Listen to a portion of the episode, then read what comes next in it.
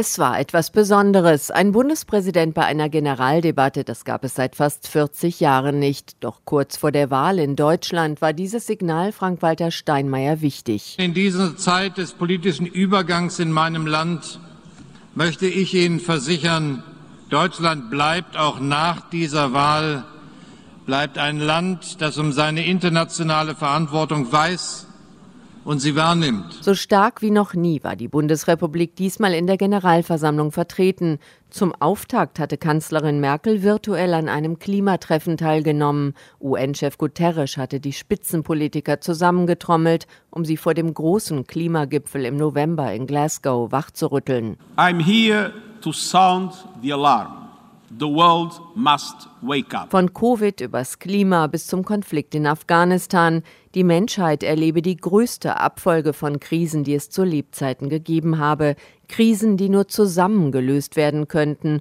Und gleich zu Beginn versprach einer, dass sein Land nun wieder zurück sei am Tisch der internationalen Diplomatie. US-Präsident Joe Biden. Our security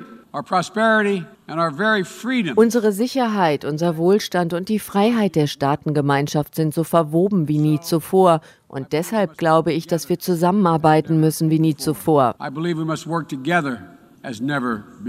Kein Wort über den überstürzten Afghanistan-Abzug, den die USA für sich im Alleingang beschlossen hatten. Biden dreht es ins Positive. Wir haben den 20 Jahre langen Konflikt in Afghanistan beendet und während wir dieses unerbittliche Kapitel des Krieges beenden, eröffnen wir eine neue Ära der unerbittlichen Diplomatie.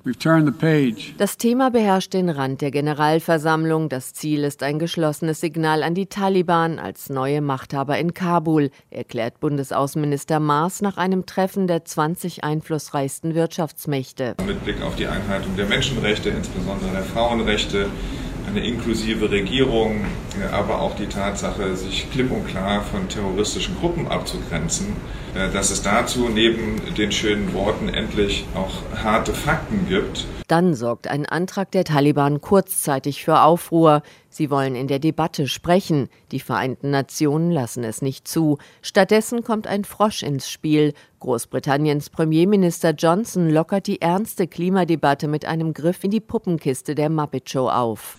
Kermit Als Kermit der Frosch gesungen habe, es ist nicht leicht, grün zu sein, da habe er gelogen. Die Warnung, dass der nächste Klimagipfel in Glasgow zu scheitern droht, wenn die Länder nicht bald mehr tun, erzeugt zumindest Versprechen. China will keine Kohlekraftwerke mehr im Ausland bauen. Die USA verdoppeln ihren finanziellen Einsatz fürs Klima.